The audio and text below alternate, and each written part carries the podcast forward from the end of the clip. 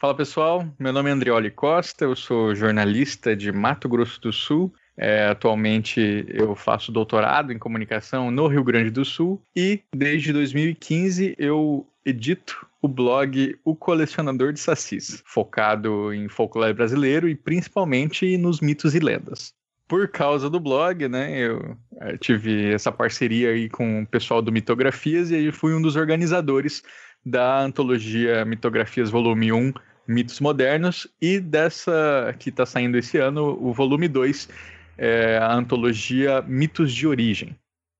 Olá pessoal, sou o Lucas Ferraz, eu sou programador, escritor, participo de alguns podcasts do Papo Lendário, do Perdiz na Estante, sou editor assistente na revista Trasgo e organizo os contos do Leitor Cabuloso e também participei na antologia do Mitografias, na Mitos Modernos, que a gente lançou no ano passado. E já estamos fazendo a organização da próxima antologia, Mitos de Origem, que sairá este ano. Sejam todos bem-vindos ao episódio 2 dessa terceira temporada do podcast Os Doze Trabalhos do Escritor. Eu sou a Jota Oliveira e esse podcast é constituído de opiniões de autores para novos escritores. Lembrando que muito do que toca este projeto vem diretamente do apoio dos nossos padrinhos e madrinhas. Dentre eles, o Áureo J, o José Igor Duarte, o Daniel Renatini, a Kátia Schettini, o MC Magnus, o Daniel Souza, o Paulo Vinícius dos Santos, o Clécio Alexandre Duran, o Rafael Noronha, ao Dinei Júnior, ao Diego Maas, a Janaína Bianchi, o Janito Ferreira Filho, ao Sérgio Rossoni e ao Gabriel Araújo dos Santos, esse último que passou a ser padrinho a partir da última semana. Então seja bem-vindo aí, Gabriel. E um muito obrigado, assim como para todos os outros que contribuem também abaixo da categoria leitor ideal.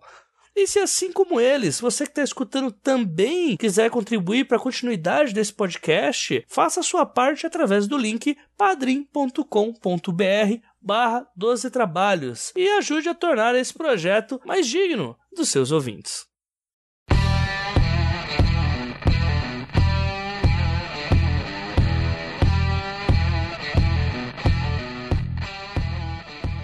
De todos os métodos não convencionais de publicação já abordados aqui no 12 Trabalhos, talvez o mais obscuro e cheio de arestas seja a antologia. Coleções de textos temáticos elaborados por vários autores. E apesar de termos grandes exemplos vindos do exterior, como o Wild Cards, que é gerida pelo George R. R. Martin de As Crônicas de Gelo e Fogo, a moda de grandes autores tomando a frente desse tipo de produto pareceu não ter chegado aqui no Brasil. Isso com as grandes editoras trazendo a ideia de que esse gênero não é consumido em terras tupiniquins, ou ao menos essa é a mensagem que estão passando. Em contrapartida, o que para grandes editoras parece ser uma estratégia de vendagem fadada ao fracasso, o mercado de prestadores de serviços editoriais travestidos de editoras, ou as chamadas Vanity Press, encontram nesse sistema de autores variados uma oportunidade de produzir grandes faturamentos em modelo de pirâmide, vendendo expectativas para novos autores em troca de um produto técnica e qualitativamente questionável, em troca de um valor exorbitante pago pelos mesmos. Apesar de ter pego dois extremos para falar nesse episódio, para quebrar um pouco sobre essas duas perspectivas de antologias no Brasil, decidi convidar os criadores da antologia Mitos Modernos, criada pelo site do Mitografias. O Lucas Ferraz, que também é editor da revista Trasgo, escritor e podcaster nas horas vagas, e o jornalista doutorando Andrioli Costa, que gerencia o blog O Colecionador de Sacis e é host do podcast Popularium. Através dessa equipe de pessoas empenhadas em criar uma antologia de qualidade e sem cobrar um centavo que seja dos participantes, vale ressaltar, a Mitos Modernos juntou grandes nomes em ascensão do cenário de fantasia e ficção científica nacional para recontar variadas mitologias de forma inédita e inovadora, tendo assim um resultado no mínimo ímpar. E caso você ouvinte tenha alguma dúvida sobre isso, o link para download da antologia estará disponível aqui na postagem desse episódio no site do Leitor Cabuloso assim também como as entrevistas que foram gravadas com o Rodrigo Van Campen e com o Maurício Gomide pela segunda temporada e com o Eric Novello, que é o episódio 11 da primeira temporada. Que todos esses são episódios, temas e assuntos que completam esse papo que eu tive com o Andrioli e com o Lucas. Lembrando que no final do episódio tem a leitura de comentários e recados da semana, tem bastante recado importante e também vai ter o sorteio dos livros que foram sorteados da temporada passada, dois exemplares do Mais Leve que o Ar, livro do Felipe Sali.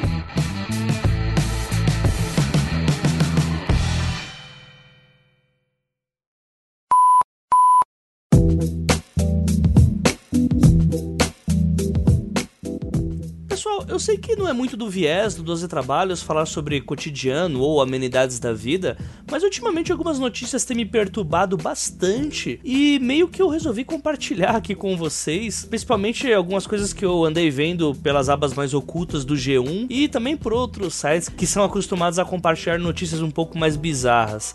E dentre elas, a que mais mexeu assim comigo foi sobre o número de mães que têm adiantado ou atrasado seus partos para garantir qual que é o signo que o filho vai ter. Eu achei bastante Black Mirror, na verdade, isso acontecendo, né? Uh, em alguns casos até começa a ser perigoso, porque algumas acabam passando da data certa. E, cara. Eu achei assim, no mínimo, algo a explicar para as pessoas que não é bem assim que ocorre, porque talvez estejamos vivendo um fenômeno que está sendo muito falado, mas que estamos sendo levados a ignorar.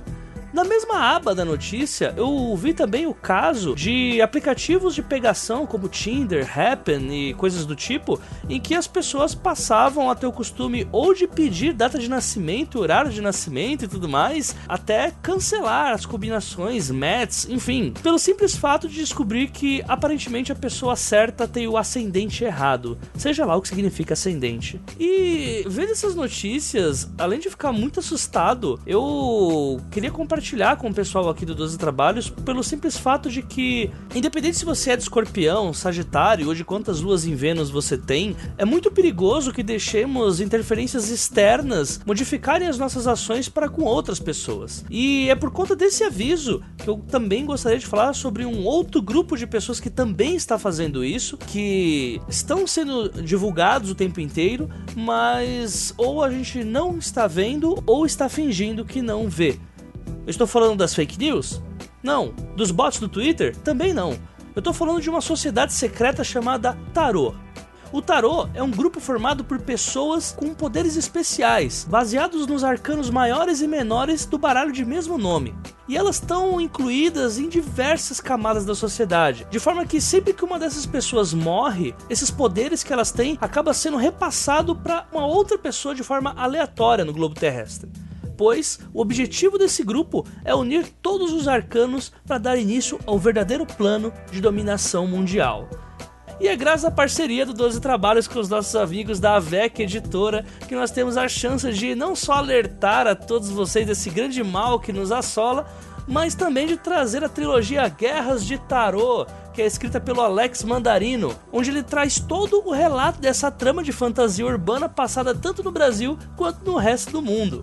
E se você se preocupa aí com a nossa situação atual e quer ter uma noção melhor do que eu tô falando, prevenindo-se de encontros com a Imperatriz, o Louco ou até mesmo o Enforcado, o link para O Caminho do Louco está disponível tanto para livro físico quanto para o e-book aqui no link desse post, graças ao bom trabalho que o Arthur Vec faz lá pela editora Avec, uma das editoras que mais tem investido no talento nacional no que se refere à ficção científica e fantasia. Lembrando que se você adquirir os exemplares da editora Avec aqui pelo link do 12 Trabalhos, você não só ajuda a literatura nacional, como também ajuda o 12 Trabalhos nessa parceria muito muito bacana que a AVEC fez conosco, que a AVEC está confiando no trabalho que o 12 Trabalhos tem para com seus ouvintes. Então, muito cuidado com isso, pessoal. Muito cuidado com as influências externas e principalmente, se você conhece alguém que esteja agindo de uma forma suspeita, como uma carta de tarô agiria, talvez as respostas que você precisa estejam em O Caminho do Louco, de Alex Mandarino, pela editora VEC.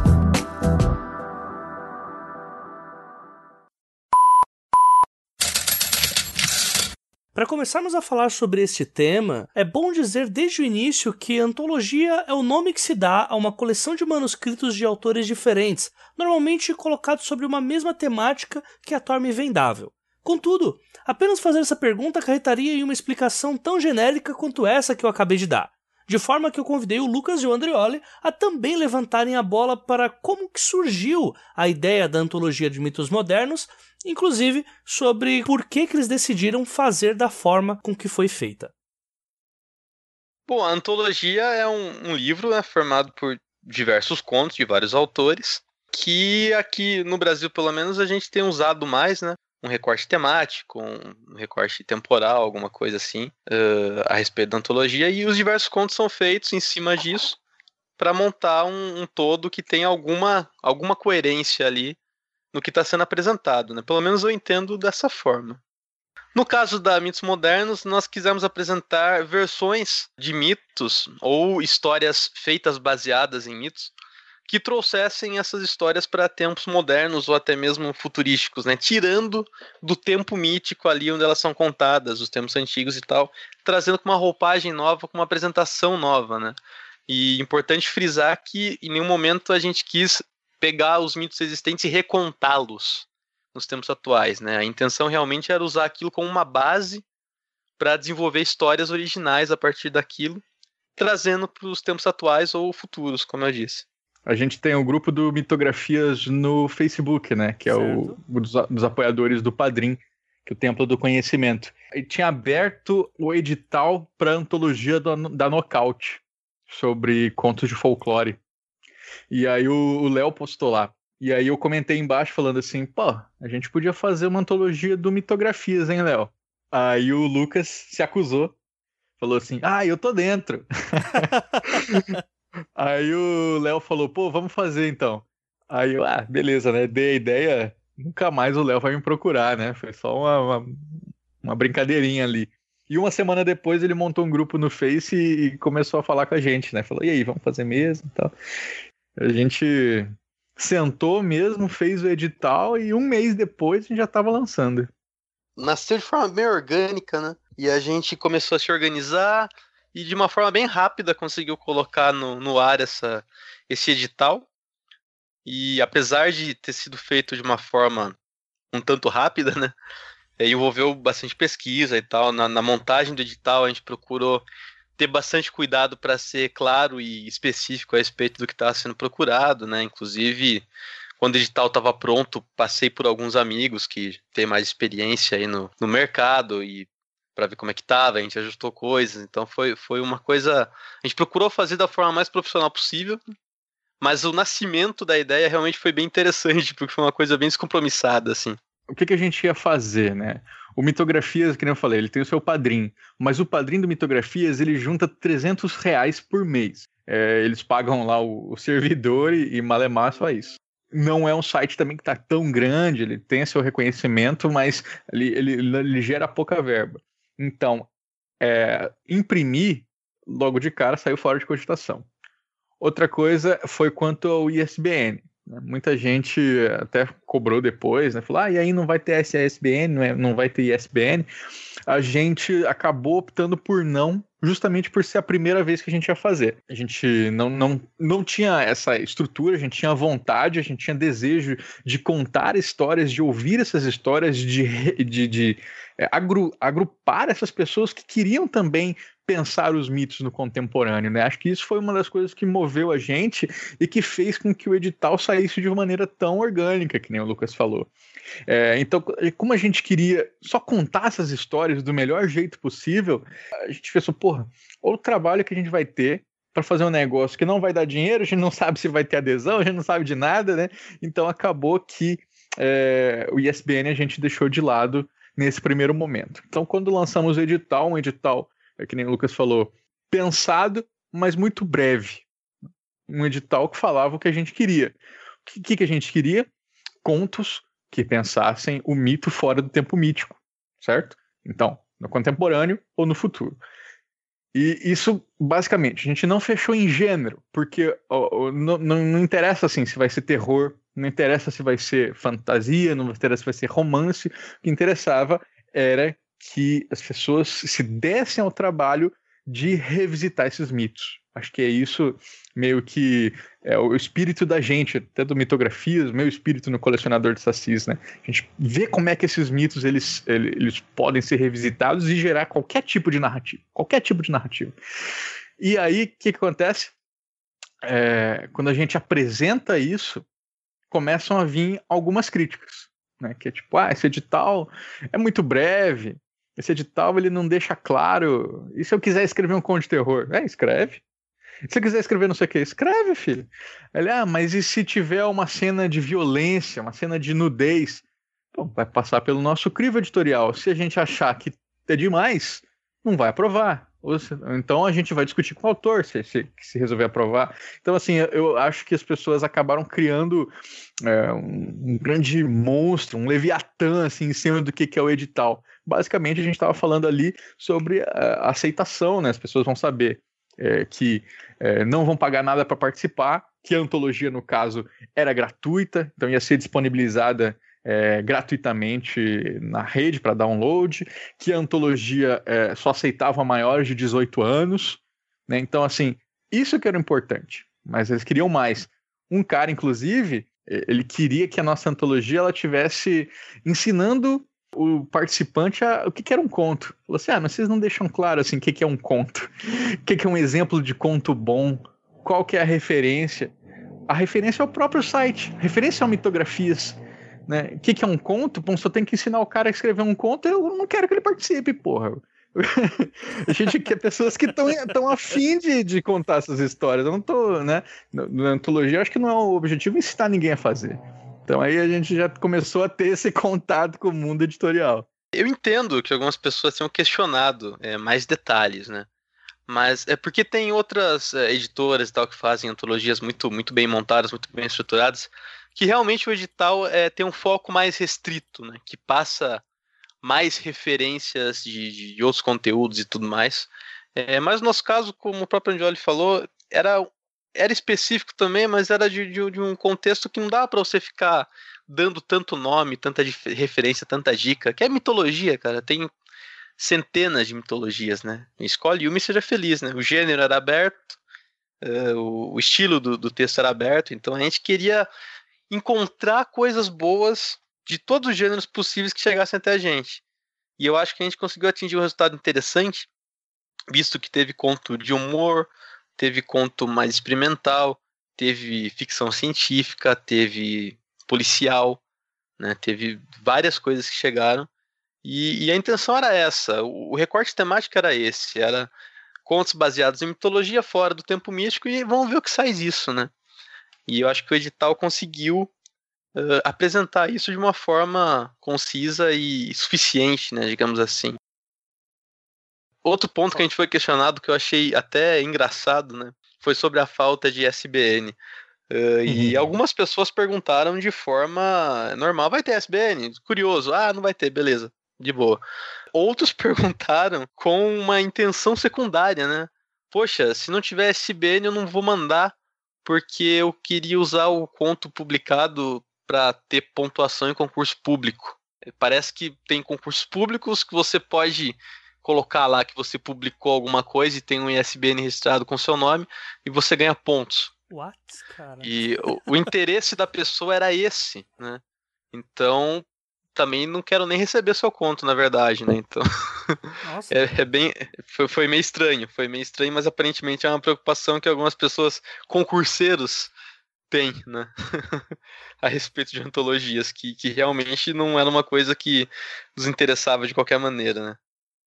E a gente esperava, né? A gente tá falando de mitologia, que é um assunto que invariavelmente na cabeça das pessoas vai se relacionar com fantasia, né? Com literatura de fantasia. E a gente, eu, eu realmente queria ter algum conto de ficção científica ali, mas eu tinha esse receio de que ninguém ia fazer, né? Porque você olha uma antologia de mitologia, aí você pensa no o que, que existe de mitologia na literatura. Você vai cair quase sempre na fantasia. Né? E como eu queria muito isso, eu queria provocar isso, eu convidei, né? A gente convidou o Michel Pérez, que é um autor fantástico de ficção científica. Falei, Michel, Vê o que você consegue fazer aí pra gente, né? Se você tiver interesse em participar. E ele mandou um conto incrível, fenomenal, como tudo que ele escreve, inclusive. Paguei pau mesmo, sou fã. e. E foi de cair o queixo, né, cara? E foi um dos melhores contos da antologia. Inclusive, a gente baseou a capa da antologia no conto dele. Sim. E fiquei muito satisfeito, porque isso prova, né? que dá para escrever qualquer gênero, misturando os assuntos, sabe? Não, não, precisa ficar preso no mais óbvio. Que no caso, o mais óbvio, quando se fala em mitologia, é fantasia. Eu acho que não tem como fugir muito disso, né? O, né do, do mais óbvio. E agora, com esse experimento e com isso estando aí no mundo, as pessoas lendo, a expectativa que, que pelo menos eu tenho é de receber mais ficção científica, talvez o volume 2, o que as pessoas ousem mais em termos de gênero, de estrutura, de forma, né? Uma coisa que o Lucas dá o gancho aí é quando ele diz assim, ah, ele convidou o Michel Pérez, né? A gente convidou autores mas convidar quer dizer o quê? A gente mandou diretamente para eles a, a, sugestão de participar da antologia, não que a participação deles estivesse garantida. Inclusive, houve convidados né, que foram reprovados. Porque, por, por vários motivos, né? Seja é, pelo, pelo texto ali que não se encaixava, né? Seja pelo modo como foi a história desenvolvida, mas estava todo mundo é, o, os únicos textos que estavam garantidos na antologia eram dos organizadores, claro, né? Porque a gente estava ali produzindo e a gente sentiu vontade também de, de botar isso para fora. Agora, é, todos os outros contos, a gente recebeu 81 contos, todos eles foram é, submetidos e passaram pelos mesmos crivos editoriais. É, o AJ tinha dado essa deixa também para falar, ah, por que, que o gênero espanta tantas pessoas, né? Essa abertura de gênero.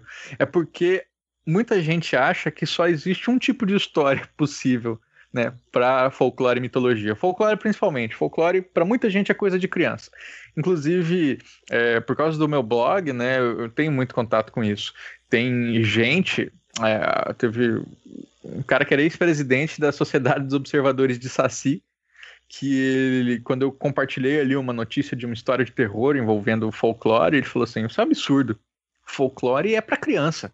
Terror, além de não ser para criança, deixa isso para as histórias dos americanos. Terror é gênero de Hollywood, não tem nada a ver com o Brasil. Ah, claro. E aí, olha, porra, o que, que a gente tem que ler? Então, primeiro, folclore é só coisa de criança e, terror não, não, não existe fora de Hollywood, porra, né? Os caras botam um negócio na cabeça que é um trabalho muito paulatino da gente romper. Até por isso essa abrangência é, choca, né? E, e, mitologia também, que nem o Lucas falou, é fantasia e por vezes é, é, essa fantasia só ligada ao reconto. Então a gente vê mil vezes a mesma história e, e as pessoas pouco inovam. E o que é muito legal na antologia mitografia é que a gente buscou essa inovação. O conto, por exemplo, de humor envolvendo Minotauro e stand-up. Cara, isso aqui. Isso você não encontra em qualquer lugar, sabe? E é um conto muito divertido e que pega e, repensa a mitologia ali, o, a, a, luta contra o Minotauro no no labirinto, em forma de uma disputa de stand-up. Cara, isso aí, né, né? não é, não é sempre que se acha.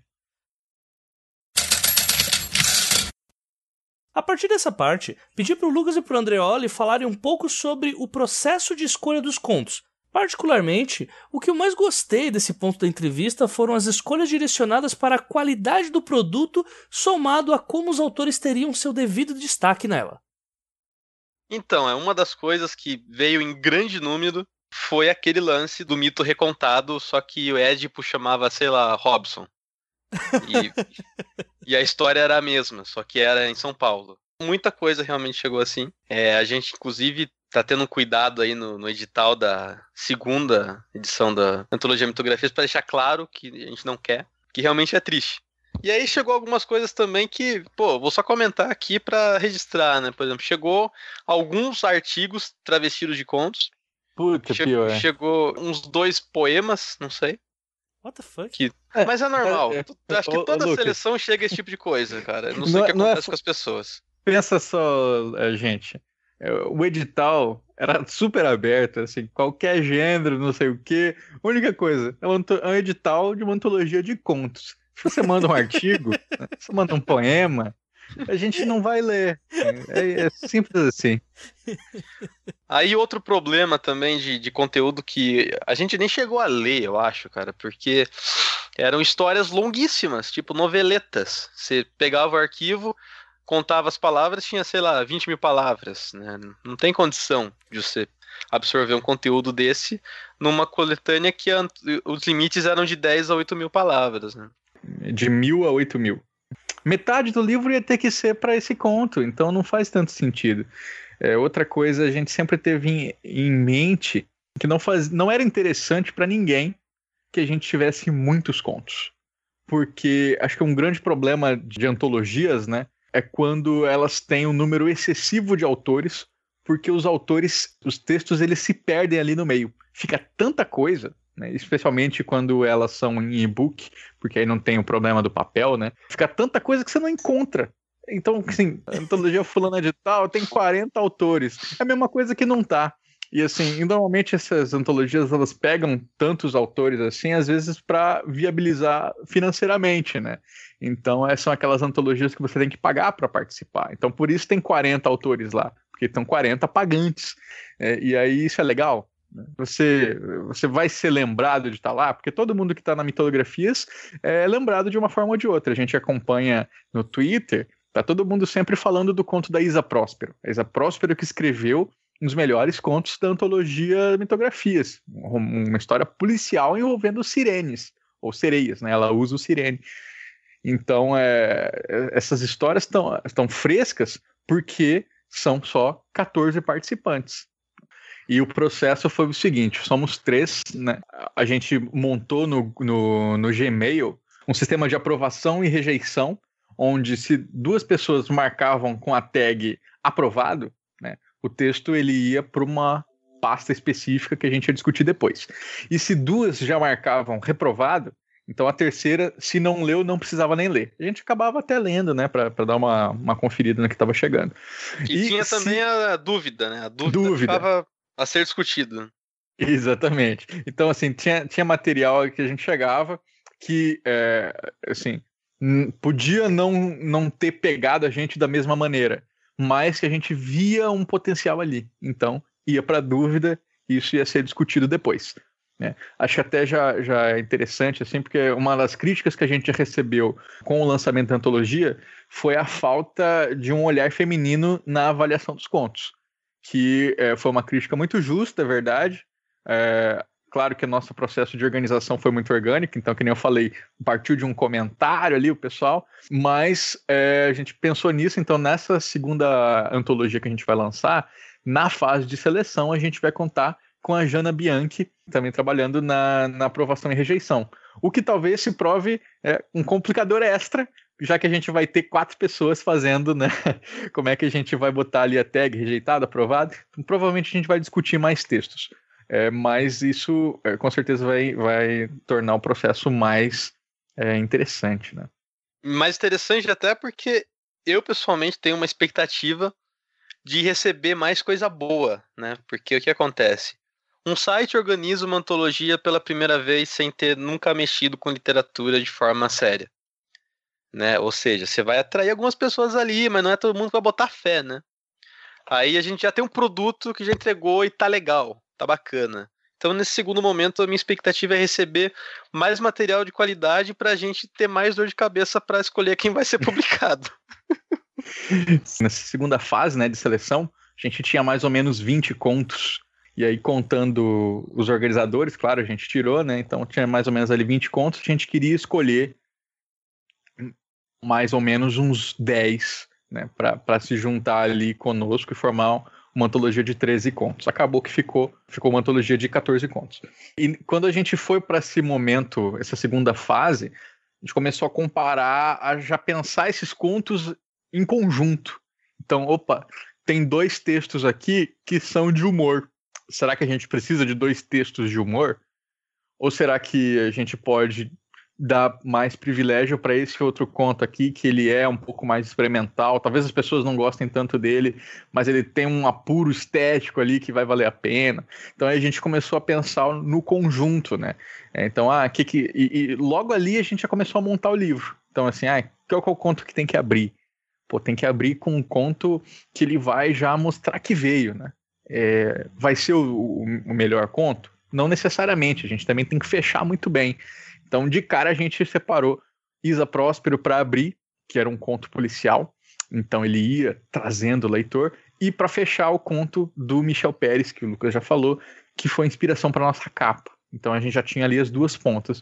E no meio a gente foi encaixando outras coisas. Então tá, aqui um conto de aventura, depois vinha um conto de humor, depois vinha um conto é, mais, de, mais sério. Né? Então a gente foi equilibrando dessa forma até fechar ali a seleção de contos.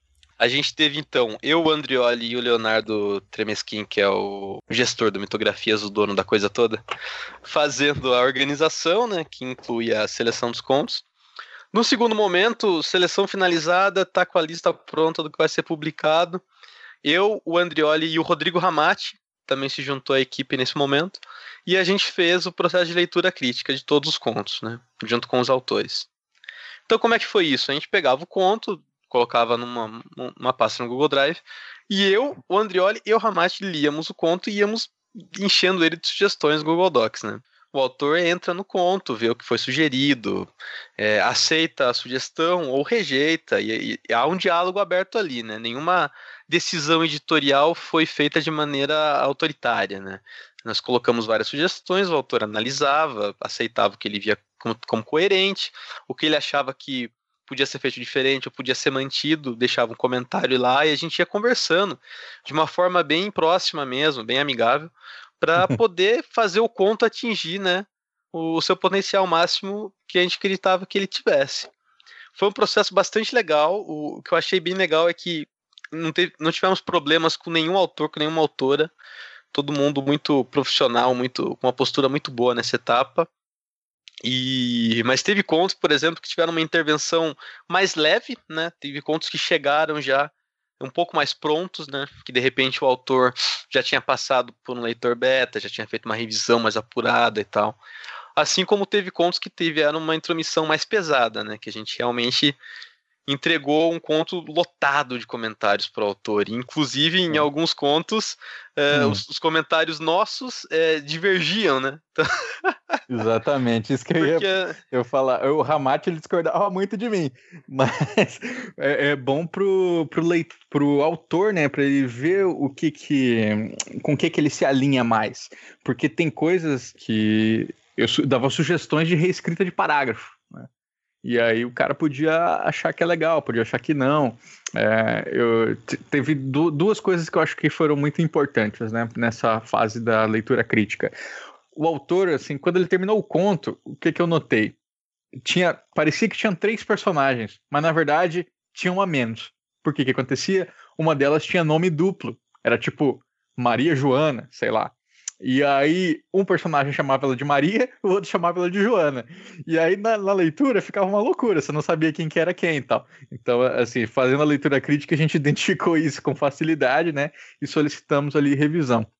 E outro foi também com questão é, de, de palavra estrangeira. Um dos autores, ele queria que uma das personagens fosse é, mexicana. Então, ela usava expressões hispânicas. Só que o autor não falava espanhol. Então tinha construções ali que elas eram meio suspeitas. E nenhum de nós três falava também espanhol.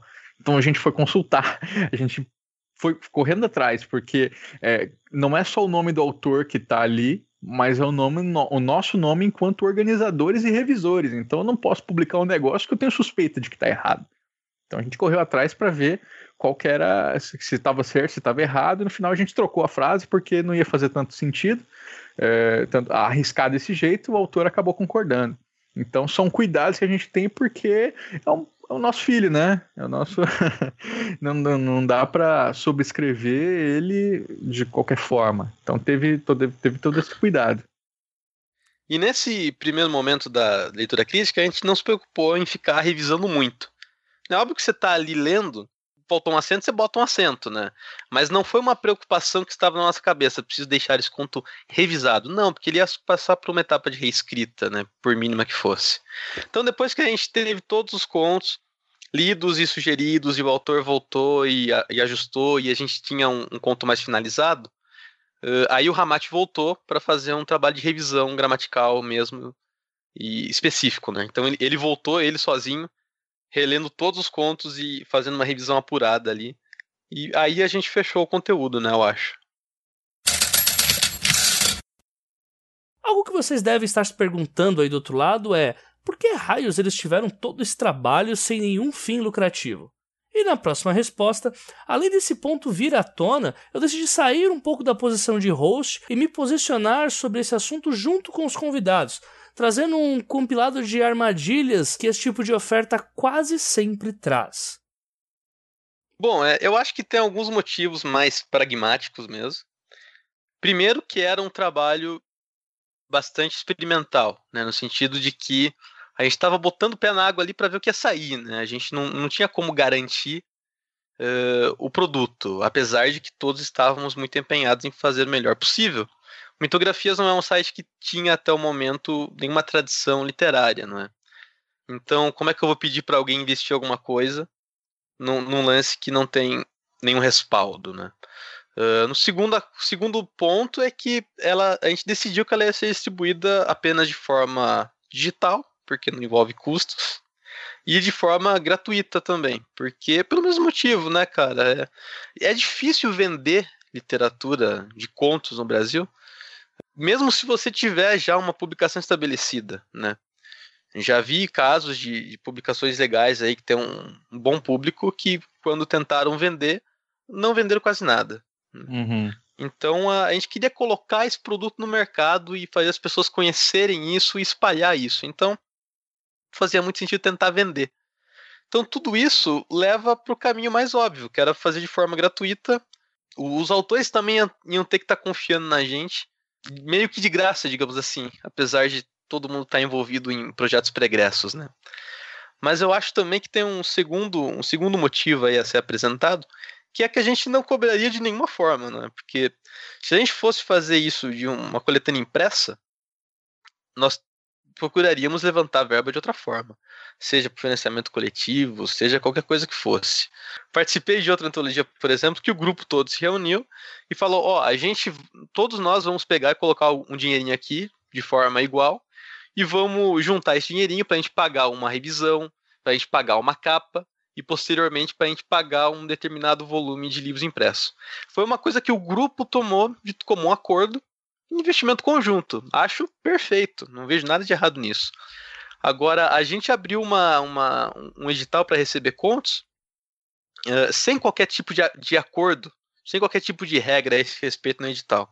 Então não seria correto pegar dinheiro de ninguém para fazer isso. Eu acho que se for para fazer impresso ou digital para vender, para levantar a verba, tem que estar sob a responsabilidade de, de quem se propõe a editar, né?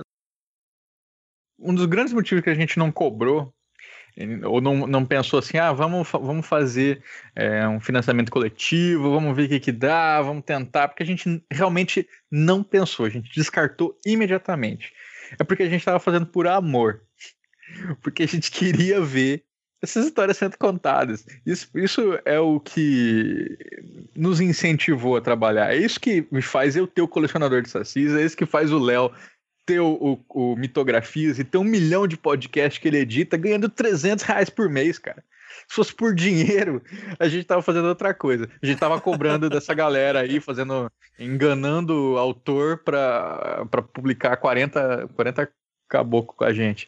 Não é esse, não, não era esse nosso interesse, né? O interesse era realmente constelar paixões em torno da mitologia. Isso a gente conseguiu. A gente trouxe gente é, que estava interessado, encontramos essas histórias novas, encontramos, é, nos encontramos muito bem também com o trabalho do capista, né, que foi o Mikael, que fez é, essa, essa capa que ficou tão marcante, né, que todo mundo olhou para ela e falou: Nossa, eu preciso desse livro impresso, como é que vai ser impresso e tal. E aí a gente chega nesse segundo momento, fala: Ok, estamos é, com pré-estabelecidos, as pessoas sabem o que esperar, o que, que vem pela frente.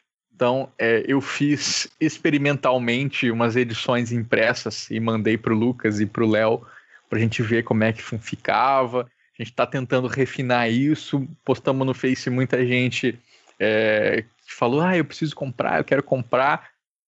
A gente vai ver como é que vai funcionar. Por quê? Como o Lucas disse, nosso edital da Antologia 1 estava falando que a obra ia ser disponibilizada de graça para download de graça. Eu não posso simplesmente dizer, ok, agora está sendo vendida, o preço é tanto. Eu tenho que reconversar com essas pessoas, reconversar com esses autores, ver como é que vai ser, e é um outro acordo, né? porque o primeiro acordo estabelecido foi o que eles aceitaram ao participar do nosso edital. Então, são conversas totalmente diferentes. Aí agora, nessa antologia volume 2, a gente está experimentando coisas diferentes também.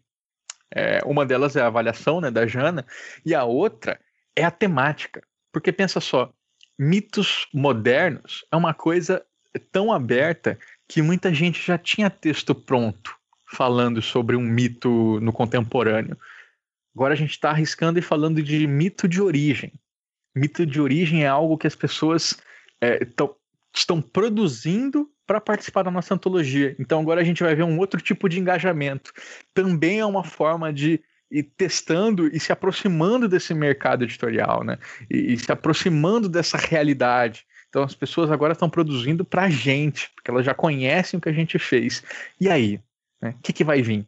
Então, a gente está chegando lá aos poucos. Né? Quem sabe é, uma antologia com ISBN, impressa mesmo, mesmo que seja pelo clube de autores, é, a gente não acabe lançando no futuro, mas sem nunca cobrar dos autores, porque o autor não tem que cobrar, ele não tem que pagar, ele tem que receber, né? Eu acho que essa é a grande lógica. Se você está pagando, é, eu acho que uma gráfica faz muito bem seu trabalho, e não uma editora.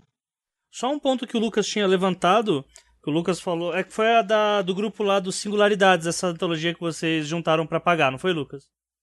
Correto. Tá. Então, só para deixar claro que foi o grupo de pessoas que se juntaram, mas que não é um modelo piramidal no caso, né? Vocês juntaram. São amigos, é. O ponto é que muitas vezes quando as pessoas começam a falar sobre o problema que são as antologias pagas, o pessoal costuma falar, não, mas não é, o, o editor não pode fazer o trabalho de graça. Tipo, começa a ir para outros caminhos que são respostas que não cabem na pergunta real, que é por que, o autor está pagando. Então, no caso, que a gente tem que deixar claro aqui, o erro disso é conforme quando o autor tem que pagar e o único lucro vai para um terceiro, que não esse autor.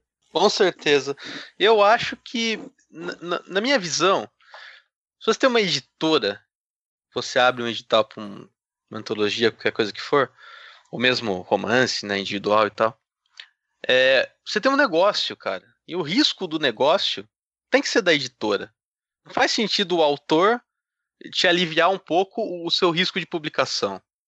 Não é? Eu acho o modelo de negócio furado e, e, e não muito bacana, né? Eu penso assim, se o autor vai pagar pra, pra, pra, vai pagar para uma editora publicar, eu, acho, eu não acho bacana. Agora, se você tem uma empresa que você oferece serviços editoriais, né? Ó, a gente faz para você a revisão, a capa, a gente monta teu livro, a gente te indica uma gráfica. Se você não chama isso de editora, eu não vejo muito problema, né? Se você oferece serviços editoriais. O que eu fico meio chateado é isso: você vê livros saindo com um selinho na capa, com o um nome de editora, que não teve qualquer risco de publicação. O editor publicou e, cara, se ele não vender, a impressão tá custeada. E aí, cara, quem, quem que se arriscou nisso? Quem que colocou o pescoço nessa jogada? Foi o autor. Na minha concepção, foi só o autor. E muitas vezes o autor não faz o pagamento direto, né? Tem aquele esquema lá, você vai ter que pegar 10 livros nossos aqui e vender. Se você não vender depois de tanto tempo, você tem que, você tem que pagar os livros. Para mim é a hum. mesma coisa, só só muda um pouquinho a lógica a logística ali da coisa, mas você pagou do mesmo jeito, né? Você pagou o preço você de varejo, detalhe, né? Exato, você paga o preço de varejo, aí você pode, eles falam que você pode, algumas falam, né? Você pode tirar o seu lucro depois, você tem que vender mais caro ainda, né? Encontrar aqueles amigão brother seu para comprar para dar uma força. É porque assim, muita gente não entende qual é a lógica da venda do livro por conta da beatificação da publicação, né? Do, do status de, de celebridade que é você ter o seu nome dentro de um livro, né? E sendo que a, a regra principal é o autor produz texto e esse texto, quando enviado, o autor vai ganhar uma parcela de acordo com o gasto que for tido naquele produto. Então vai ter a editora, ela tem que ter o lucro em cima do que ela gastou para imprimir e você tem que ter o lucro do material que você enviou. Quando você vai para uma antologia que você tem que pagar o preço de varejo de 10 livros, vai falar, ah, não, cada livro vai ser 40 reais, então você tem que comprar 10. Então, para você participar, você tem que gastar 400 reais. Você não está pagando uma inscrição, você não está fazendo nada, você já está dando o lucro para a editora e você tá abrindo a mão do seu lucro e, você, e principalmente você tá abrindo a mão dos direitos autorais porque não há direitos autorais nesse tipo de coisa. Então você literalmente está pagando e produzindo para a editora ganhar, se não só na sua, na sua remessa, ganhar também com futuras remessas dela, se é que vai haver, né? Muitas vezes você paga para diagramar e imprimir. Né? Cadê a leitura crítica? Cadê a revisão? Cadê a troca com o autor? Muitas a gente sabe que não fazem. A gente, eu fico um pouquinho revoltado, porque a gente fez um negócio de graça. A gente fez a leitura crítica, a gente fez a revisão, a gente entregou esse, esses contos. Um brinco, cara. Se você além de estar tá pagando, que já é um negócio que a gente não concorda, se você está recebendo então desses autores e não, não oferece o serviço que você disse que vai oferecer, pô, isso é revoltante, né? Tem várias questões que o, o, o autor, para participar de uma antologia dessa, tem que ter consciência. Primeiro, ler claramente o edital que, que eles estão oferecendo, o que, que eles estão falando, como é que vai ser a questão dos direitos, né? Então já pensou se você, além de participar, tirar uma grana do bolso, o seu conto ainda fica empenhado lá, então assim, você não tem direito nem de os, tirar ele dessa, dessa editora, levar ele para uma outra, ou publicar uma, uma coletânea dos seus próprios contos. É, é isso que você quer? É isso, isso vai ser a melhor jogada para você, sabe? São, são coisas que, que é para se prestar atenção. Outra é ver é, a seriedade do material. Então, eu vi recentemente uma antologia de um tema que me interessa muito e eu não quis participar porque eu lendo, eu falei, porra, essa antologia vai aceitar no mínimo 25 autores. O mínimo. Né? 25 autores vai, vai ser um livro gigantesco, eu vou, vou sumir lá no meio. Beleza. A antologia aceitava contos e roteiros. Isso faz algum sentido para você? Sabe, você está lendo um, um, um livro que tem um conto, tem uma história ali, de repente entra uma estética de roteiro que não tem nada a ver ali com, com o que estava sendo contado antes. É que nem o Lucas falou mais cedo para mim, é, a gente é a J.K. Rowling, né, para vender livro na forma de roteiro. que que, isso faz algum sentido? Uma unidade temática? Não faz. Então, assim, presta atenção. O que está sendo proposto? Pode ser uma grande furada. Com certeza. E outra coisa bacana é tá sempre com o desconfiômetro ligado, né? É bom. E pesquisar sobre a casa editorial que você está interessado, além do edital, né? Ver o que, qual que é a produção dessa editora.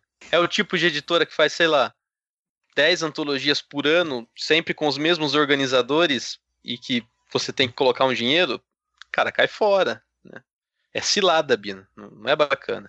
Eu acho que muitas vezes a gente tem que controlar essa ânsia de publicar e de ver o nome escrito num, num livro qualquer e, e se dar o, dar o valor ao trabalho que a gente realiza, né? Porque eu acho que a gente ainda tem pouca dessa noção do, do valor do trabalho da escrita. É um trabalho. Você está produzindo um conteúdo que pode gerar valor para outra empresa. Né? Você não pode fazer isso de graça só para satisfazer uma vontade ali de ver o teu nome impresso no, no volume. Né? O quanto isso vale a pena?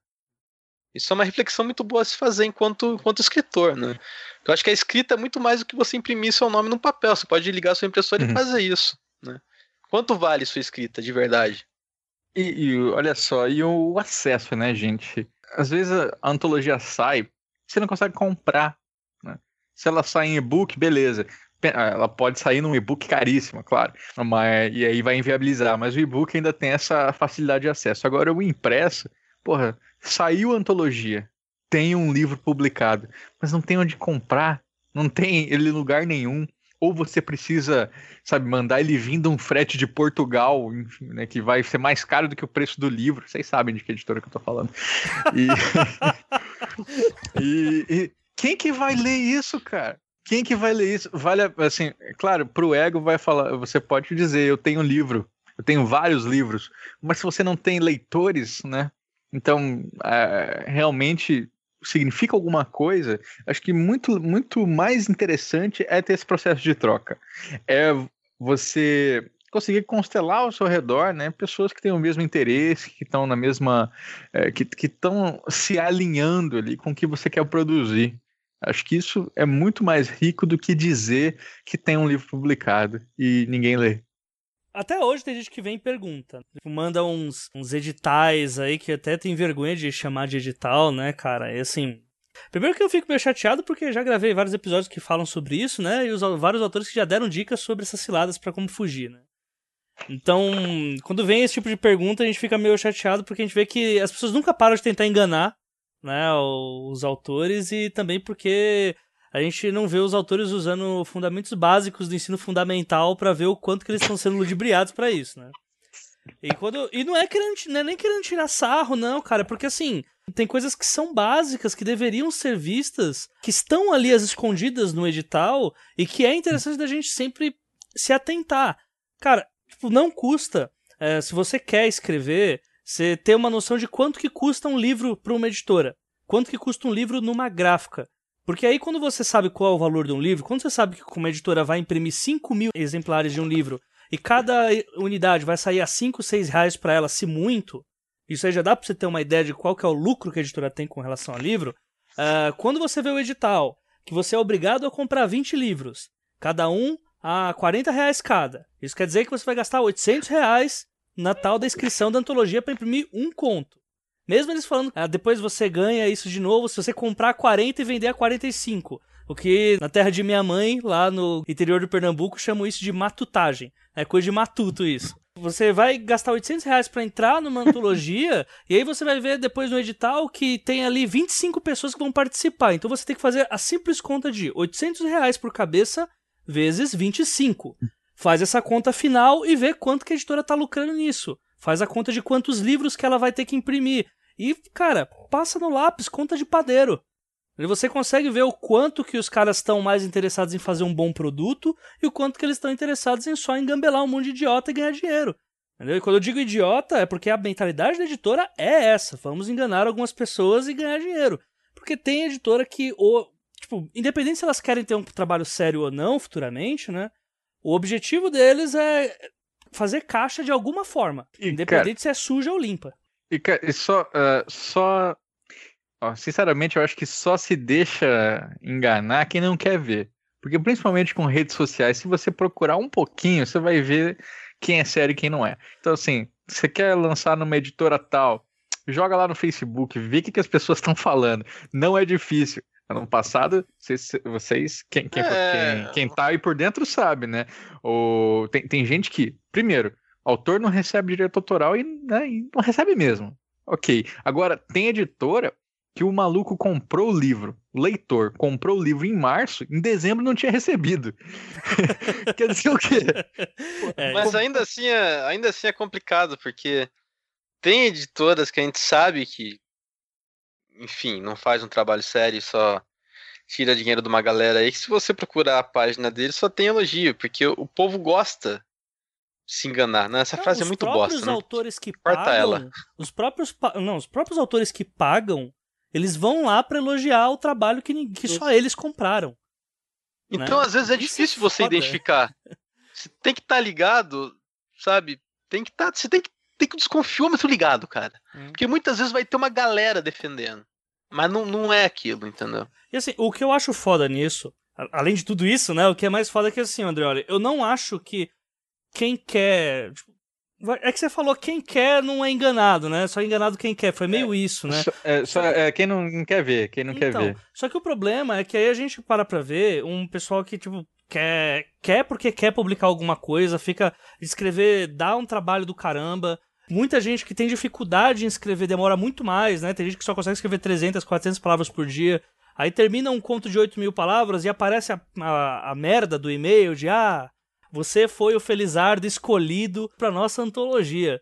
Então é só você adquirir alguns exemplares e você vai ter a honra de fazer a parte disso. O cara dá aquela bambeada, né? Porque, cara, o texto tá todo ali para enganar mesmo, entendeu? E aí e vai Sim. ter ainda um, um, um maldito, um, quase um coach para falar que você vai. Isso aí é a, plataforma de lançamento que você vai ter pro mercado editorial. É um monte de autores começaram dessa forma e que hoje, no atual mercado, é impossível você chegar numa editora média grande sem passar por esse tipo de caminho. E esse discurso, cara, engana, né? Tanto é que boa parte das pessoas que não vão mais para essas antologias, elas já caíram na cilada ou conhecem alguém que se traumatizou aí na cilada, né, cara? Então isso que é. Isso É, que acho que foda. tem, tem, Isso alguns é- pontos, tem alguns pontos chave pra prestar atenção, né, cara? Se, por exemplo, tá escrito seu sonho em algum lugar, sai fora. Não, é sério, tô falando sério. Brilhando, né? Tá Me mostra piscando. uma editora que tá escrito que vai fazer o seu sonho virar realidade que faz a coisa direito. Não conheço. Tá? Se tá escrito que é a sua porta de, de, de entrada para o mundo editorial, cai fora. Sabe? Não, não confia nas pessoas que vão te prometer mundos e fundos que não vão cumprir. Você entendeu? O pessoal que trabalha sério, que faz certinho, vai fazer o trabalho certinho e vai te entregar um produto legal. Não vai ficar te prometendo mundos e fundos. Porque todo mundo sabe que não é assim que funciona. Por fim, pedi para os convidados deixarem algumas dicas de etiqueta na hora de enviar o manuscrito para uma antologia de conto séria. Uma coisa muito importante é você ler no edital o tamanho do conto. É muito importante. Eu vou contar uma história pessoal aqui de derrota para todo mundo. A primeira antologia que eu participei foi uma que envolveu vários podcasters literários. E os limites do conto eram de mil a oito mil toques. Toques são toques, não é? Não são palavras, Não é são possível, toques. é possível. Eu escrevi um conto de 4 mil, 5 mil palavras, que passou bastante os toques. né? Provavelmente. Resumo, tive que picotá-lo inteiro e né, não ficou muito bem o que eu imaginava. Então presta atenção na quantidade de palavras. Vê, se- vê se tá escrito. eu- faz tempo que eu não vejo nenhuma que tá pedindo caracteres ou toques. Mas pode acontecer, então fica atento. E também, não adianta mandar o seu conto que tem o dobro do tamanho que a gente quer, jurando que tá muito bom. Não vai fazer diferença. Acho que até evite dizer que tá muito bom, deixa a gente avaliar, porque pode a expectativa ela pode te prejudicar. Se é conto, manda conto, não manda poesia. Se tem, tem um limite de caracteres, respeita o limite de caracteres, o formato também. A gente pede, por exemplo, que vocês é, mande no e-mail dizendo o seu nome de autor, o mito que você está retratando, né? E basicamente é isso faz parte da etiqueta ali, né? A gente quer isso para facilitar a nossa organização, porque depois, quando a gente receber esse material, a gente vai montar ali uma tabelinha, né, para cadastrar o que esse aqui, por exemplo, é o autor tal, o título tal, trata do mito tal e o texto dele é do gênero humor. Pá, a gente cadastra isso com facilidade. Se você só manda o seu texto, a gente não vai te desclassificar, é claro, mas é, vai dificultar o trabalho quando a gente tem 80 contos para ler, né? Então, assim, pe- pense também no avaliador. Também é importante revisar bem o seu conto, né? Tipo, escreve ele, deixa na gaveta um pouquinho, aí você lê com olhos mais novos, né? Como se fosse um conteúdo. Quando você deixa guardado e volta a ler, parece que nem foi você que escreveu algumas vezes. Relê, reescreve, corrige, passa pro amigo ler. Todo mundo deve ter um amigo escritor, né? Se você escreve, você deve ter outro amigo que escreve também. Passa pra ele ler, ajusta. Tenta mandar o conto mais bonitinho que você conseguir. Porque é triste você pegar um conto e no primeiro parágrafo ter um- algum erro de português grotesco, né? Dá uma desanimada. Que nem o Lucas falou sobre cortar. Cortar dá trabalho, cara. Pensa o texto já no formato. Uma vez eu fazendo resenha, né, numa resenha de um conto, eu comentei falando, ah, é, o desfecho é muito breve, né, as coisas se atropelam no final. Aí a autora retrucou falando, ah, é difícil quando você tem um limite de caracteres, né, do, edital. Porra, eu quero, eh, sinceramente, né, você tem que pensar o seu texto de acordo com a contingência que ele foi pensado. Não adianta culpar o edital. Ai, cara. Tem, tem mais algumas historinhas dessas aí? De. Pra- pra descontrair um pouco ou não? Vamos ver se. Ah, é, muito importante. Mande o seu conto conforme está especificado. Tipo, a gente tá pedindo um arquivo Word, fonte tal, PDF. é, espaçamento. Manda bonitinho, que ajuda a gente. É, a gente tá 80 contos para ler. Ajuda pra caramba se todos estiverem no mesmo padrão. Né? Visualmente, a organização, tudo ajuda. Por exemplo, teve uma vez que chegou um conto que tinha um fundo preto e letras brancas. Uou! Eita. Cara, Gótico suave.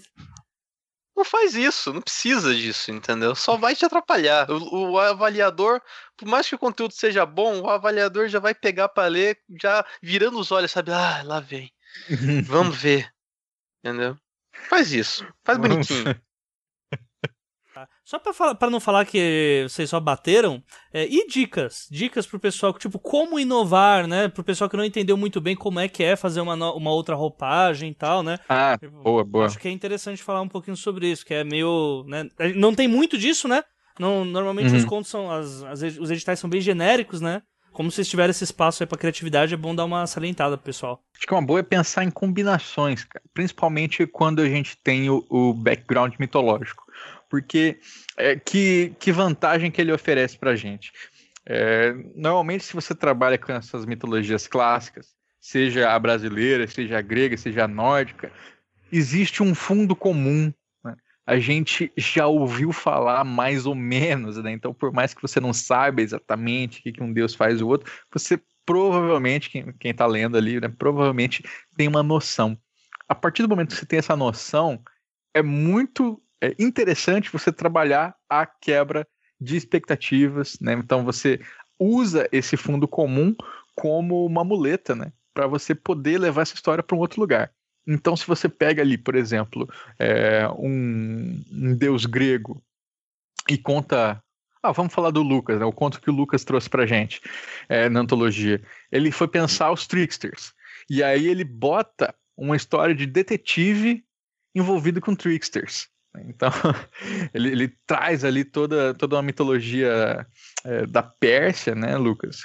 De, vários lugares diferentes. Você pode, acho que você pode até explicar um pouco melhor seu próprio conto, mas ali o, o que estava falando realmente era o arquétipo do Trickster. E ele joga isso numa investigação. Então, você é, é transportado para um universo que você não tinha imaginado inicialmente. É, eu, quando faço o meu conto sobre folclore brasileiro, eu trabalho com o mito da mula sem cabeça, mas eu trabalho também com uma figura detetivesca, né? Tentando resolver o, o assassinato ali de uma mula sem cabeça. Então, é, jogando com essas coisas assim que a gente não espera, você consegue resultados diferentes. O Michel Pérez, fala, fala um pouco do conto do Michel, Lucas, que ele é bem exemplar nisso. Então, o do Michel foi a pessoa que eu convidei para ver se a gente conseguia trazer um pouco de ficção científica na mistura.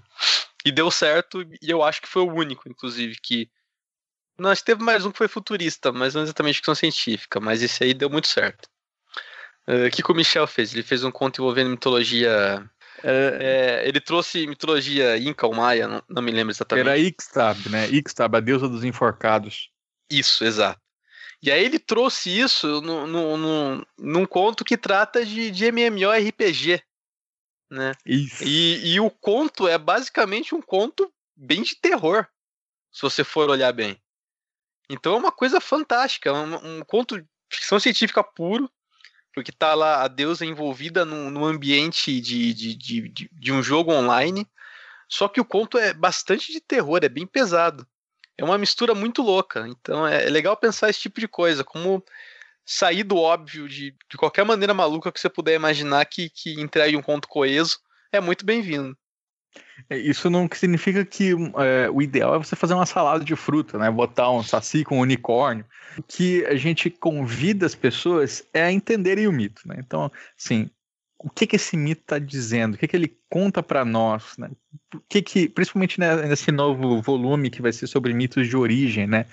O que que esse mito, é, é, como é que esse mito ele, ele, ele ajuda a formar o mundo em que a gente vive? Então, assim, a partir do momento que você entende isso, você não, você, você não precisa repetir esse mito. Você pode ser fiel a ele sem precisar repetir a história dele, que é isso que a gente fala do reconto. Você pode usar ele para contar outras histórias. Né? Então, é, trazendo outros exemplos, né? É, uma história que muita gente gostou da antologia é da Jana Bianchi, né? que é, foi um dos contos mais votados, assim, que ela pega, trabalha com o Marid, que é tipo um gênio né, da mitologia dos árabes, e ela joga ele para São Paulo porque em São Paulo ele bota no, numa rua que tem muitos imigrantes árabes. Então, assim, é, o marido está lá fazendo parte daquela comunidade árabe em São Paulo, deslocado, né? E, e, e, e, com e cada vez que ele usa os poderes mágicos dele, ele entrega um pouco das suas memórias. Então ele vai esquecendo aquele velho mundo. Então o que, que ela fez? Ela juntou duas coisas, duas combinações muito diferentes, né? Ela, ela pegou árabe, árabes em São Paulo, trouxe ali o problema da memória, que é um problema muito humano, e jogou isso num mito.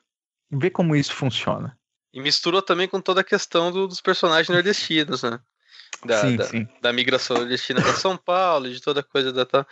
Enfim, foi uma mistura muito sensível e muito boa, né? O conto ficou realmente fantástico pensem assim, é uma coisa que eu falo bastante, né? Isso, desculpa, gente, estou falando de mitologias, né? Mas isso vocês podem adaptar para qualquer coisa. É, pensem na experiência humana. Né? O mito ele vai falar principalmente do modo como nós agimos no mundo. Então, o conto da Ana Mereger, né? da Ana Lúcia Mereger, é, que é um é, é, acompanha um casal que não pode ter filhos, né? Eles fazem de tudo para engravidar, são desenganados pela ciência com a inseminação artificial e eles encontram um resultado é, como uma alternativa para isso, uma saída mítica. Né? Eles buscam deusas pássaro da fertilidade. E é uma história de romance, né, Lucas? É uma, uma história super é, bonita, assim, você acompanha a tristeza daquele casal, a felicidade daquele casal, como esse casal se encontra dentro da ancestralidade ali do mito. No final, a gente está sempre falando do ser humano. Isso que nos toca, isso que nos emociona. E se vocês gostaram do bate-papo com o Lucas e com o Andrioli e querem consumir um pouco mais do que eles produzem por aí, Agradeço muito o convite, foi muito legal participar dessa conversa. E a antologia do Mitografias, volume 2, cujo tema é mitos de origem, uh, está com a... estamos recebendo originais até o dia 31 de 7 de 2018. Então, esperamos receber muitas histórias bacanas de todos vocês. E também queria falar rapidinho aqui dos contos que eu e o Rodrigo Ramati editamos no Leitor Cabuloso, né? E que a gente está em dezembro a gente vai lançar o segundo volume da nossa antologia de contos do Leitor Cabuloso. Uh, e manda conto pra gente também. A gente gosta de receber conto. é, eu, tô, eu gravo podcast lá com o pessoal do Perdidos na Estante, no Leitor Cabuloso, uh, no Papo Lendário do Mitografias. E além das antologias que a gente já falou, eu também participo da edição da revista Atraso, que é outro material muito bacana e convido todos a conhecerem. Bom, gente, então eu agradeço. Valeu a Jota, valeu o pessoal aí que ficou ouvindo nossas loucuras. Né? Quem quiser conhecer mais o meu trabalho, é, acessa o colecionadordesassis.com.br. Lá é um espaço é, mais de jornalismo e de artigos, né? Que é a minha formação e é o que eu é, é onde eu exerço ali a minha reflexão sobre mitos, sobre folclore. É, mas se você tem curiosidade de ver o que eu escrevo, né? Afinal, já que eu estou aqui julgando o conto dos outros, né? Vocês também têm todo o direito de me julgar. Acessa lá o meu Watchpad, né? É, procura, é só procurar por Andrioli Costa. Eu tenho alguns contos de folclore publicados, um conto sobre um boto gender fluid, um outro conto sobre o diálogo entre o antropólogo com Pedro Malas Artes. É, eu vou inventando moda. E, é claro, a minha grande obra nunca terminada, que é Poranduba, uma jornada para o reencantamento do mundo, que eu encostei ano passado para escrever o Popularium, que foi o podcast que eu gravei no Mundo Freak. E esse ano, com certeza, não vou conseguir pegar também, porque é meu último ano de doutorado, então eu estou é, escrevendo a tese. Mas é, as bases estão ali e eu vou explorando esse mundo é, em vários espaços. Um deles é no meu conto Sem Cabeça, lá na Antologia Mitografias, e eu vou continuar nessa nesse volume 2 também com outro conto folclórico. Então, espero vocês. É, vocês podem me encontrar no facebook.com.br Andrioli, no twitter.com.br Andrioli também. Acessem o facebook.com.br Folclore Nu, que é uma loucura que eu faço, cara, que é ensaios de nu artístico sobre mitos brasileiros. Esse ano a gente vai continuar, já tem alguns mitos aí na cabeça. São todas essas atividades que fazem parte do meu processo de divulgação folclórica, né, para todos os públicos, do infantil ao adulto. É isso aí. E você não quer falar muito do Populário. Isso me deixa revoltado, porque o Populário foi o que me apaixonou.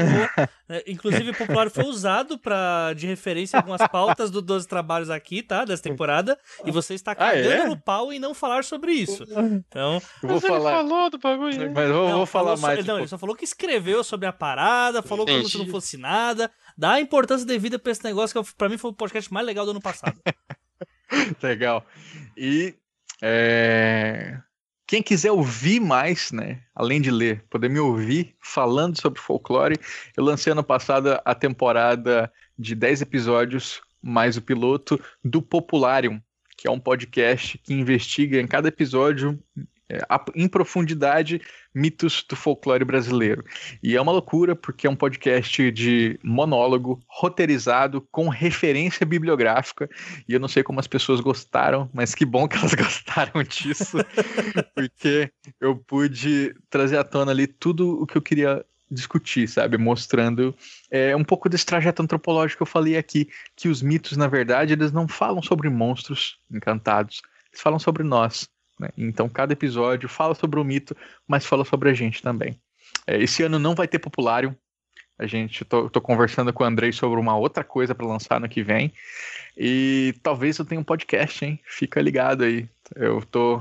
Já gravei um episódio, mas é, eu quero ter tudo pronto ainda antes de lançar, que nem o AJ faz.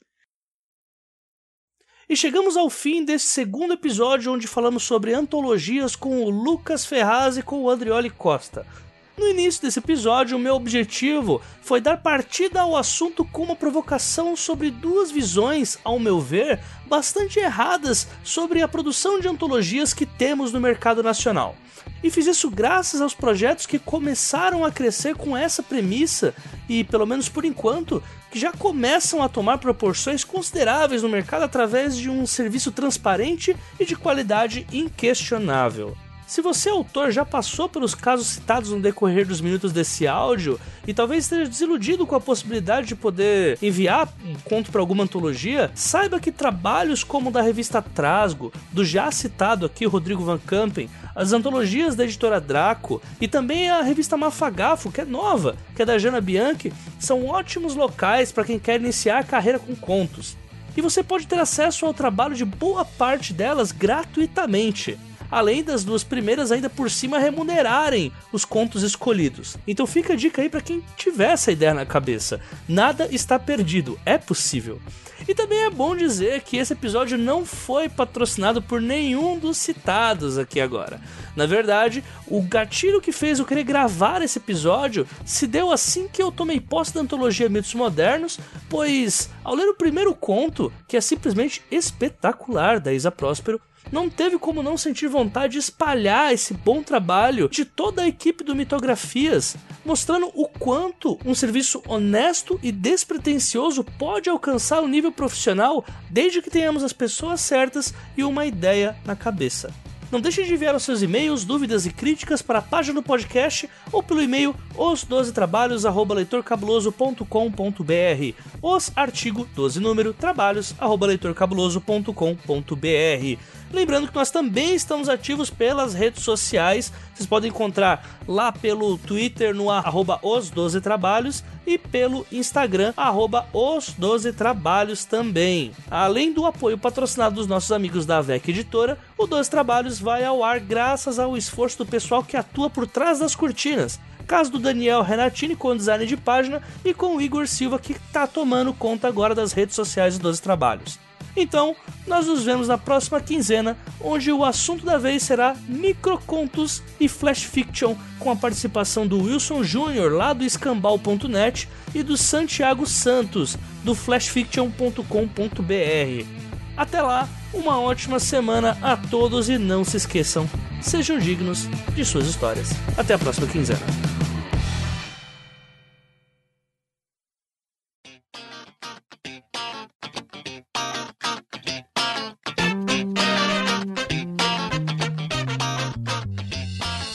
Para a leitura de comentários e recados da semana aqui do podcast Os Doze Trabalhos do Escritor. Episódio referente à estreia que nós tivemos aqui 15 dias atrás, que foi o episódio número 1, produtoras de conteúdo com a Janaína Bianchi e com a Vlange Kendê, respectivamente do podcast Curta Ficção e do canal Fixomos lá pelo YouTube. Começando agradecendo todas as pessoas que compartilharam o retorno do 12 Trabalhos pelas redes sociais, pelos grupos no Facebook, pelo Twitter, pelos blogs, enfim é muito importante que todos compartilhem, porque, como a gente tem visto aí, o que o Titio Zuckerberg tem feito, né? Tá muito difícil a gente conseguir divulgar pelo Facebook só com a página 12 Trabalhos. Mas tendo o apoio de todo mundo que escuta, fica muito mais fácil e principalmente alertar as pessoas que escutavam e estavam esperando o hiato acabar, né? Pra gente voltar a transmitir os episódios, né? As entrevistas gravadas com os autores. Então, muito obrigado a todo mundo que compartilhou e tal. E também muito obrigado a todos que comentaram lá no episódio através da página do Leitor Cabuloso. Começando aqui ó, com os agradecimentos ao Carlos Rocha, que comemorou o retorno dos 12 trabalhos e também parabenizou pela parceria com a VEC Editora. Também teve comentário da Katia Schettini, que disse que sempre aprende uma coisa nova escutando 12 trabalhos e disse que eu acertei a pronúncia do nome dela. Aí, ó, ó que maravilha aí, gente. Em compensação, o Mike o Ivani, que eu nunca sei se o nome dele é esse mesmo, inclusive é algo que me tira o sono. Não, né, não é verdade, eu não perco o sono por causa disso, mas seria interessante se eu soubesse qual que é a real pronúncia desse nome, começa com W. É, ele disse que conhecia tanto o Fixomos quanto o Curta Ficção, mas ele elogiou o episódio e ainda fez uma exigência que a Vland também apareça lá no podcast da Jana e do Thiago.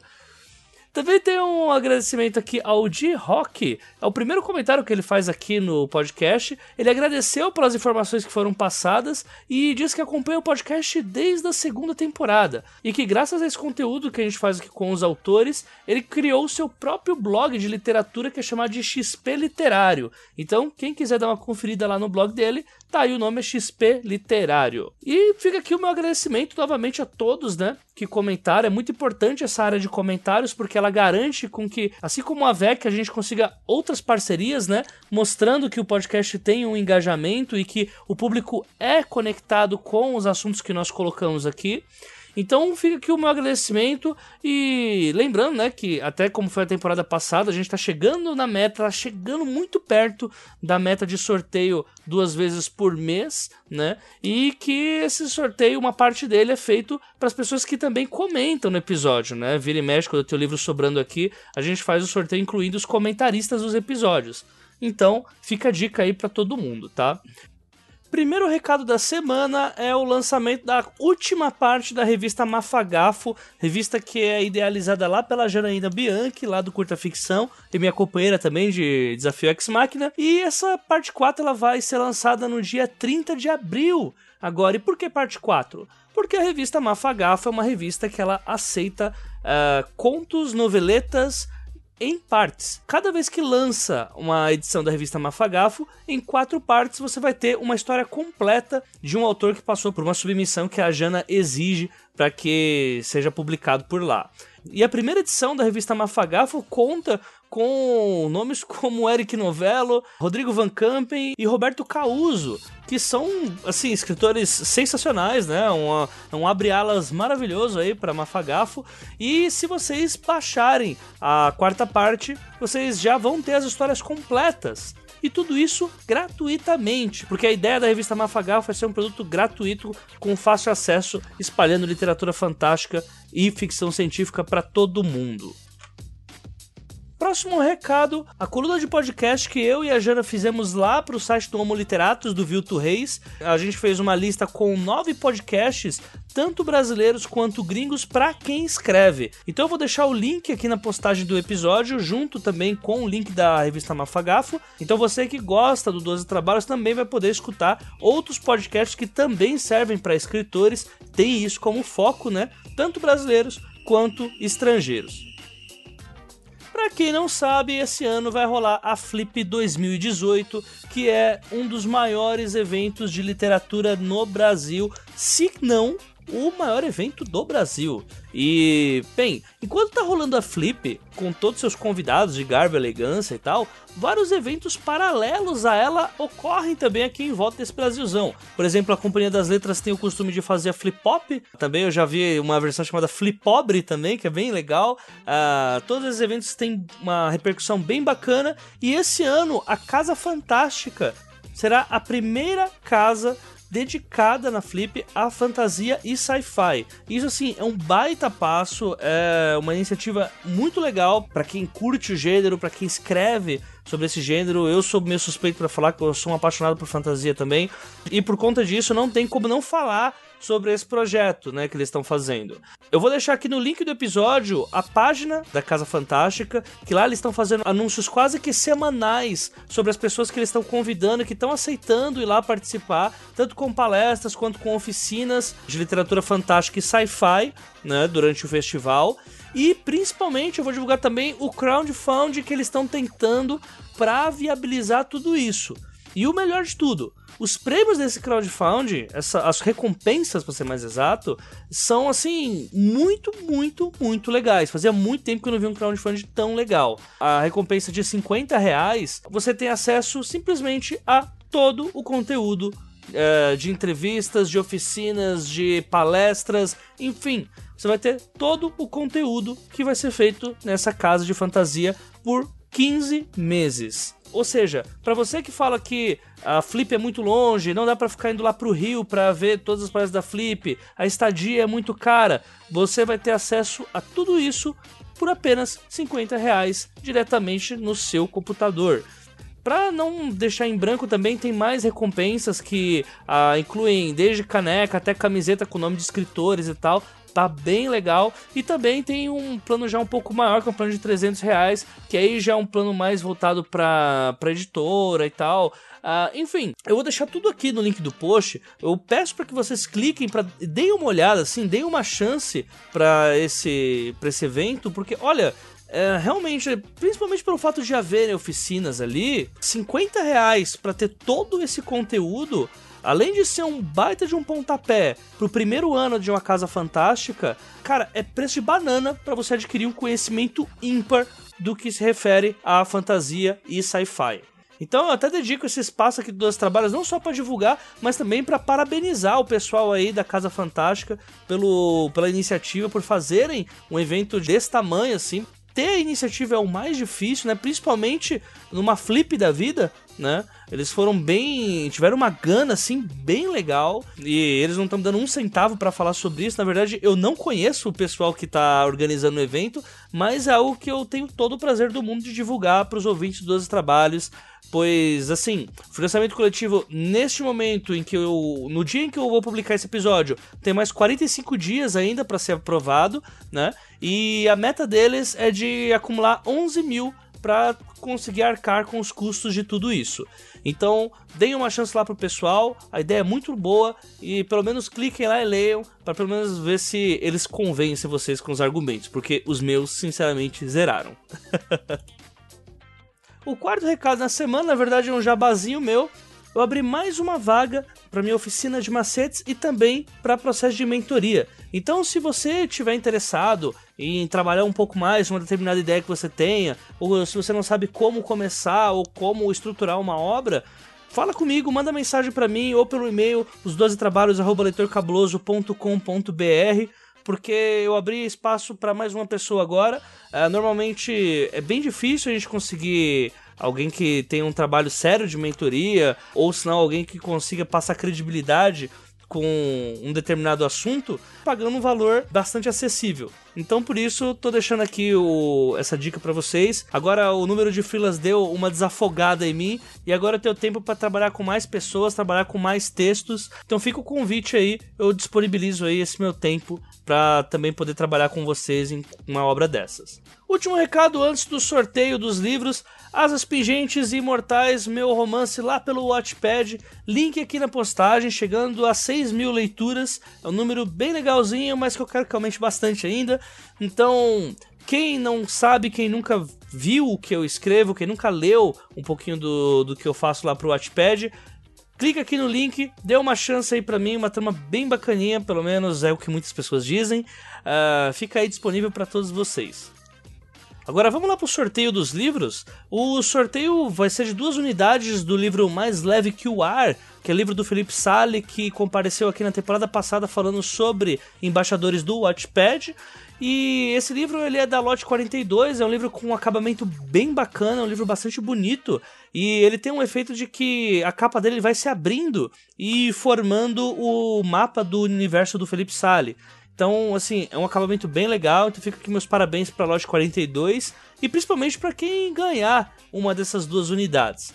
Lembrando que esse sorteio ele vai ser feito para duas categorias de padrinho, né? Na verdade, uma categoria especial, que é a categoria de padrinhos que contribuem acima de R$ 39,90 né? 39,90 ou mais, e também o outro para todos os padrinhos que contribuem desde a categoria de um real até a última categoria. Então vamos lá, o primeiro sorteado é o Alex Nunes. Alex Nunes que já trabalhou aqui comigo no 12 Trabalhos e que agora ele atua só como padrinho e como ouvinte, né? Então fica aí meus parabéns aí para você, Alex. Parabéns pelo livro, um livro bem bacana que você acabou de receber tá? Invejosos dirão que é marmelada, mas é isso, não posso fazer nada. Injusto seria se as pessoas que já ajudaram que são padrinhos nunca recebessem os prêmios, né? Por causa de suspeita. Mas enfim, vamos para a segunda edição que vai para Edinara Boff. Para Parabéns, Edinara, muito legal mesmo. Tenho certeza que você vai gostar bastante aí do livro do Felipe Sale. Uh, lembrando que esse livro ele saiu do Watchpad, quando ele alcançou um milhão de leituras, a Lote 42 foi atrás do Felipe Sale para fazer a proposta do livro, então meio que ele já tem uma aceitação já do público, então é bem provável que alguma coisa de especial ele tenha, né, para se destacar lá na plataforma. Então fica aqui meus parabéns tanto para Edinara quanto para o Alex. Espero que vocês gostem aí da leitura. E lembrando, claro, que se você que está ouvindo também quiser é, concorrer aos próximos sorteios de livros que nós fizemos aqui pelo 12 Trabalhos, você pode fazer a sua parte através do padrim.com.br barra 12 trabalhos e a partir de um real você pode fazer esse podcast mais digno dos seus ouvintes. Então, recados dados, todos os avisos já passados, eu fico por aqui e até a próxima quinzena a gente conversa. Um abraço para todo mundo e falou!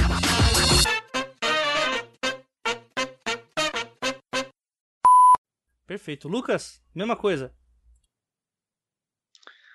Olá, eu sou o Andrioli. Ah, não é a mesma coisa igual, né? ah, não, cara, meu Deus. Não, não.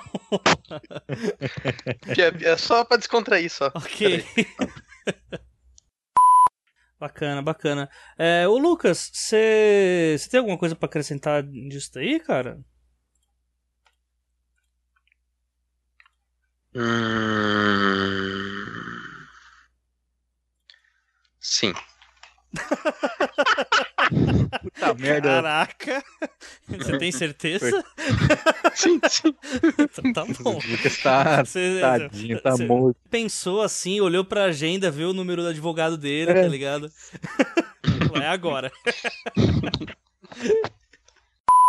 É, fica tanta coisa que você não encontra. Então, assim, ah, eu tô lá na antologia não vou falar. Tô lá na antologia. Não vai falar? Já falou, né? ok, já temos os extras. Já temos os... Tô lá na.